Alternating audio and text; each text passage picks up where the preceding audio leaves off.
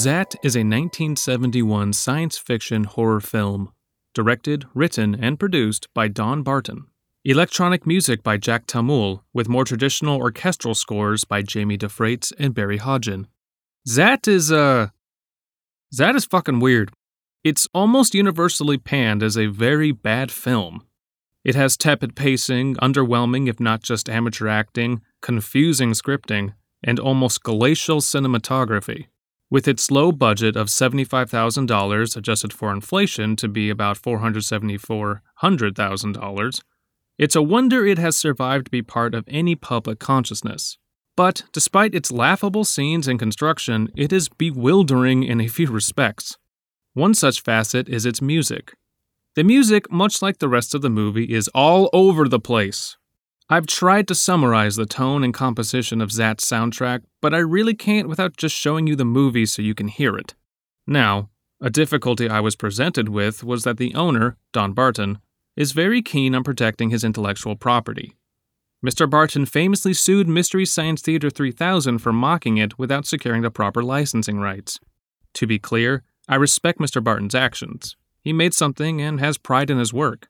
Even if people don't like it, it does not mean it is without value.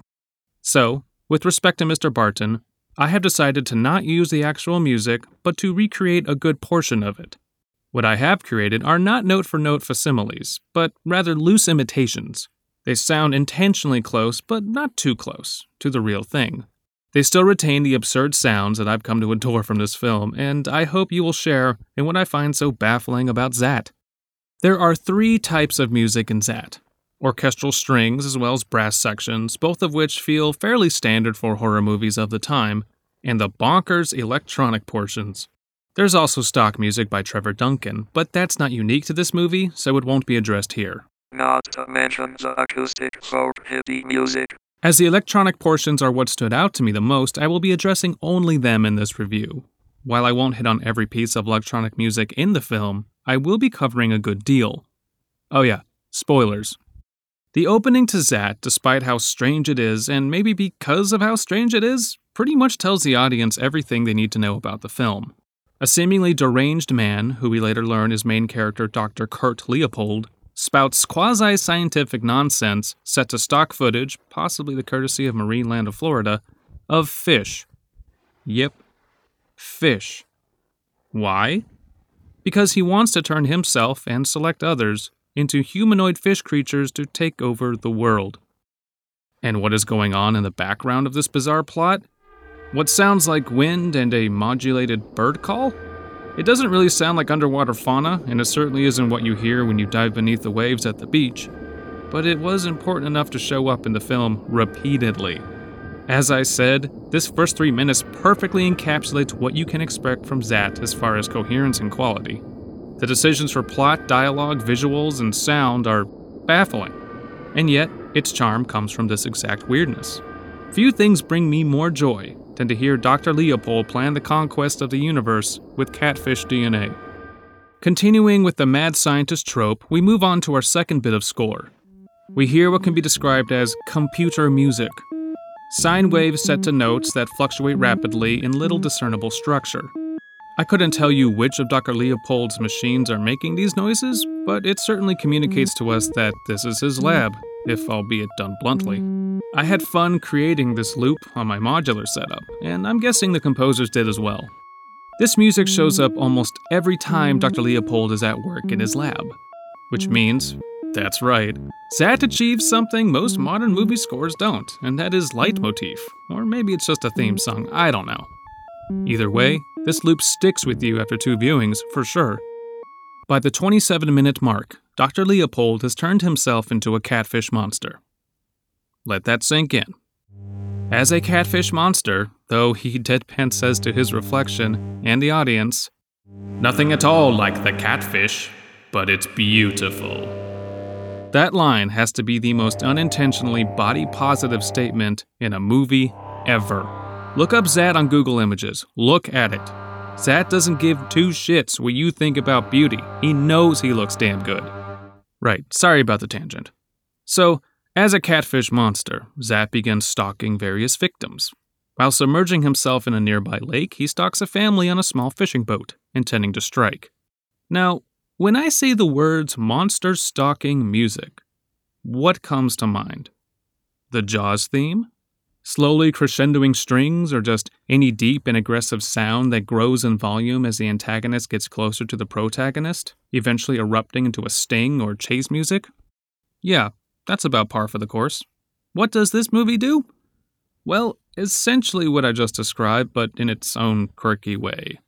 What we get is a somewhat metallic beat syncopated with an airy flute, both very toned down and anything but intimidating.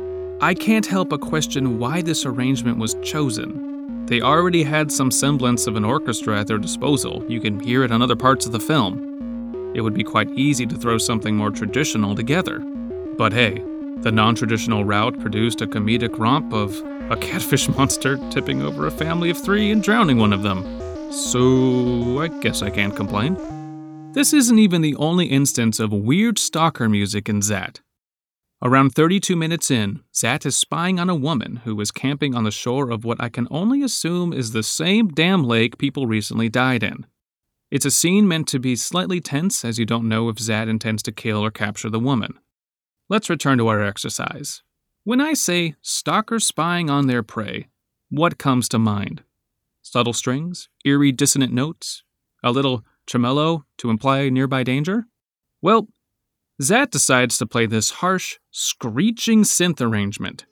I wasn't alive during the 70s, so I can't quite tell if this legitimately affected audiences in the way it was intended. All I can say from personal experience is that the resulting sound is physically unnerving, which, to Zaat's credit, does make me uncomfortable, but perhaps that would be better suited to the transformation sequence. Maybe the pharmacy scene or the experiments? Who am I even talking to? I'm questioning the decisions in Zaat. Sweet Shoggoths. This comes back, by the way. Before Zaat accidentally kills this woman, whom he abducts and tries to turn into a fish monster, he goes back to the lake while she's swimming and follows through with his plan. In keeping with the surprisingly strong musical motifs of this movie, we get another screeching synth lead. But this time, at the moment of Zaat grabbing her, the score morphs into an arpeggiated sequence with triggered white noise in the background. This may sound underwhelming to most, but upon reflection, this is actually admirable. This relatively low budget film, clearly riddled with financial limitations, manages to make a somewhat standout synth lead that is brought back and built upon for a different scene where the stakes are higher. That is just plain good songwriting for a film, professional even. And we're watching that! It's at this point that you can really tell that the people who worked on this film do legitimately care, and there is real talent behind it.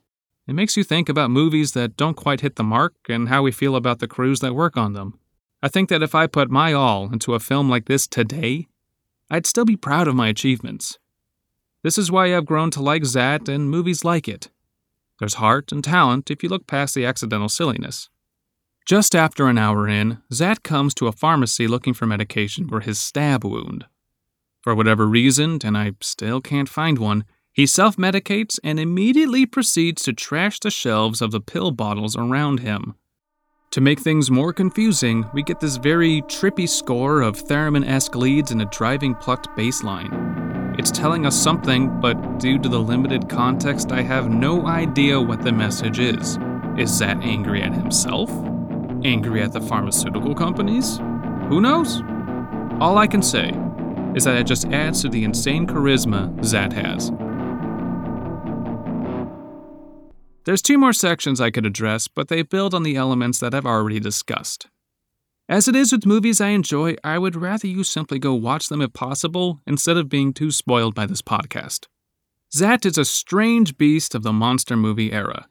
A commercial and critical failure, it has risen to cult status due to love shown by critics like Red Letter Media and hopefully myself. It's a goofy sci fi horror that probably didn't fully know what it was doing, but it has character to it that I keep coming back to.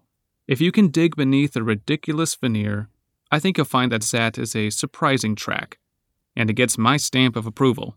In some small but noticeable ways, its music stands out. Granted, the score is unsettling, confusing, and at odds with the visuals at times, but all this does make for a memorable experience. Whether you are a veteran musician, movie buff, or just curious about scary music, thank you for giving this podcast a listen. If you would like me to review a particular film, artist, video game, or other piece of scary sounds, please leave a comment or message me on Twitter at Abysmii, A B Y S M I I. Trick or Trek is part of CreativeHorror.com, a network of podcasts and creators working together to build a constructive community of horror fans.